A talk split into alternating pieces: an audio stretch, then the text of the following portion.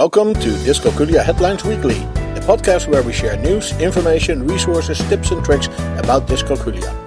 You can subscribe to this podcast via iTunes and then search for Dyscalculia Headlines.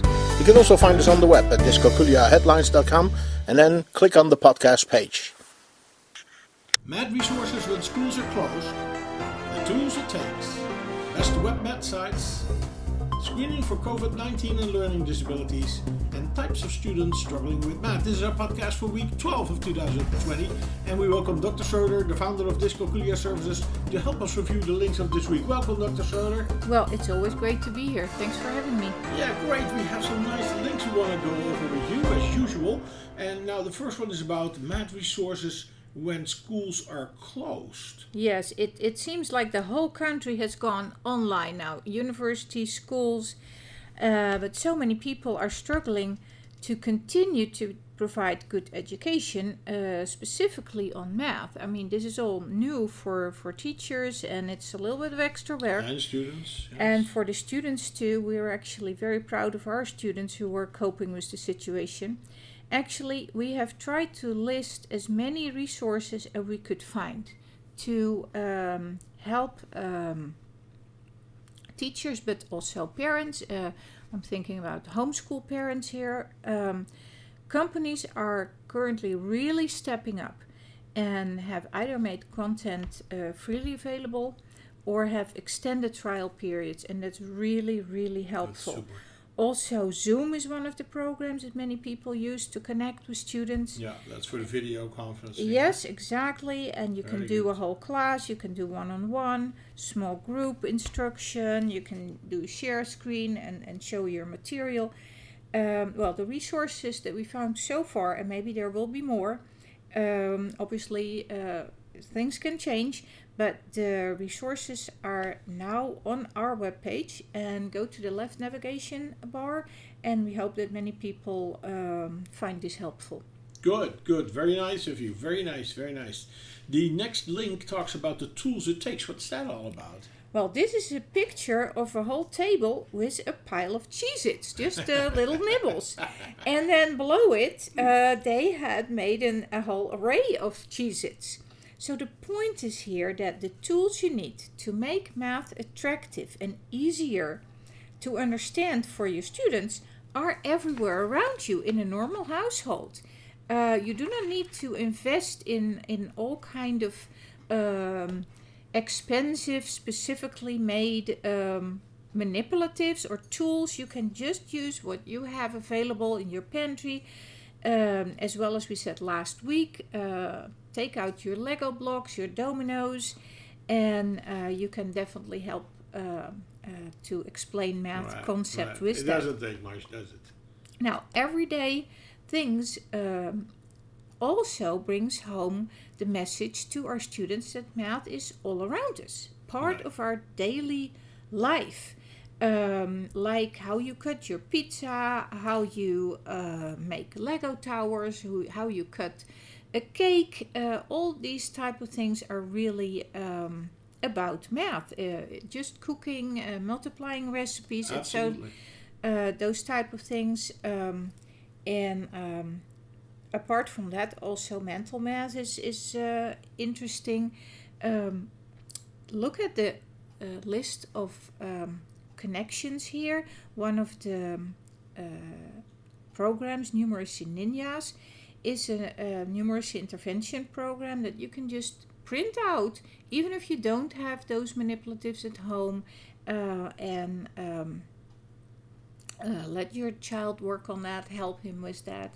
It's just uh, keeping up the positive feelings about math and um, That's a good thing. and That looking around what you have in your house. Absolutely. Now, the next link talks about the best math websites. Did we have an Oscar celebration here? Well, no, no, no, definitely not. And and I would uh, not say that there is a best math website. There are so many websites uh, that are really, really outstanding. Uh, but here, this link is to um, We Are Teachers, uh, the blog, and they have developed also a whole page with uh, no less than 60 math uh, web pages. So they, they had kind of the same idea as we had. Yeah. It's truly overwhelming. And uh, if you have so much material um, that is uh, created to help educate our kids, um, you definitely need a structure so that you can easily find what you are, are looking for. So this website made uh, four categories. Uh, one is um comprehensive math programs. Then they have a whole category of interactive tools to use in lessons for teachers and homeschool parents.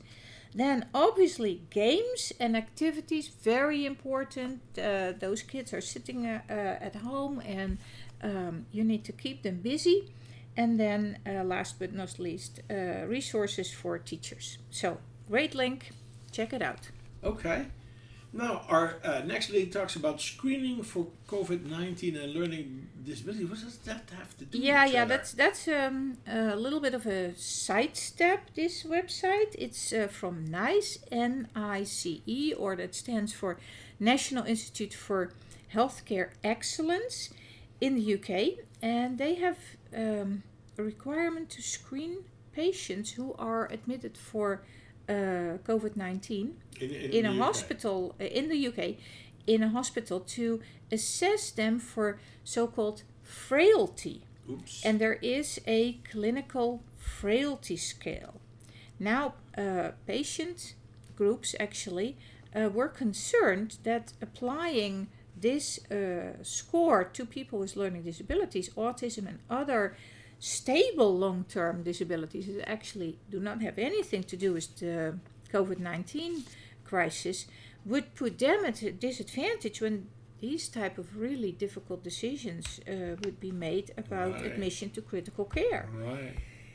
Um, so uh, the NHS uh, Specialist Clinical Frailty Network has since luckily updated their advice on Good. using this the clinical frailty scale. And say they said that it should not be used in isolation. Just look at the whole person uh, not to only depend on that to make uh, clinical decisions. And that the doctor should take decisions about care in conjunction uh, with patients and the people who care for them. So that was a very good uh, That's a development. good, good interaction there. Good Yeah, the, the new advice uh, includes clarification that the Right. tools should not be used in Right. certain groups, including those with learning disabilities or with a stable long term disability like cerebral palsy. So, Sounds Yeah. good. Okay, well, that crisis averted. Um, it brings us to the last link, and it's about the types of students struggling with math. Who are those types of students struggling with math? Well, there there are large groups of students that um, struggle with math, and this is um, a post from alongtheboards.com. It's a website, uh, and they looked at what kind of um, children can uh, have problems with math, and it's not just children with dyscalculia. Let let's say that first. Uh, they, uh, for instance, highlight uh, children who have severe anxiety because they're just starting or Right. um, because everything went a little bit too fast for Yeah, them or the I can see that. atmosphere in which math is taught is uh, scaring in itself. Mhm. Then they talk obviously about students with dyslexia. If you can't read the word problem, you're at a disadvantage yeah, children with ADHD or ADD, um, if that's that must be clear for That's people that if you yeah. if you do not uh, pay attention and there's so many details in math, if that goes over your head, Right, then right. then your uh, achievement will not be very high. Then children with dyspraxia also suffer uh, from issues in math. And all these groups can have trouble with math without having specific dyscalculia. Okay. Now, um, and obviously, uh, in this list, also the kids with dyscalculia were uh, well mentioned. right. Um, a good Okay. article and probably an eye opener for, for many people. Lots of people. Okay. Okay. Well, thank you very much for your insights. Those were the links for this week. Dr. Schroeder is the founder of Dyscalculia Services, and you can follow her on Twitter, on Facebook. She has boards on Pinterest, on Flipboard, and she runs five free webinars. And all the information about that is at webinars.dyscalculiatrainingcenter.com. Now, if you want to become a dyscalculia tutor, you would really do us a big favor. And all these children who deserve support but cannot get the support because there are not enough dyscalculia tutors around. Therefore, Dr. Schroeder has a full online course that you can follow, and within three to six months, you can be a certified dyscalculia tutor. For all the information about that, go to dyscalculiatutor.org.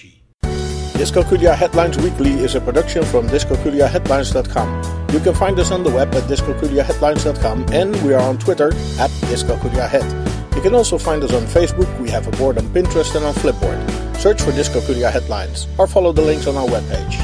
You can send your questions, comments, and contributions to communications at dyscalculiaheadlines.com, and we may even discuss it in one of our upcoming podcasts. We hope this was useful for you, and until next week, you can count on us.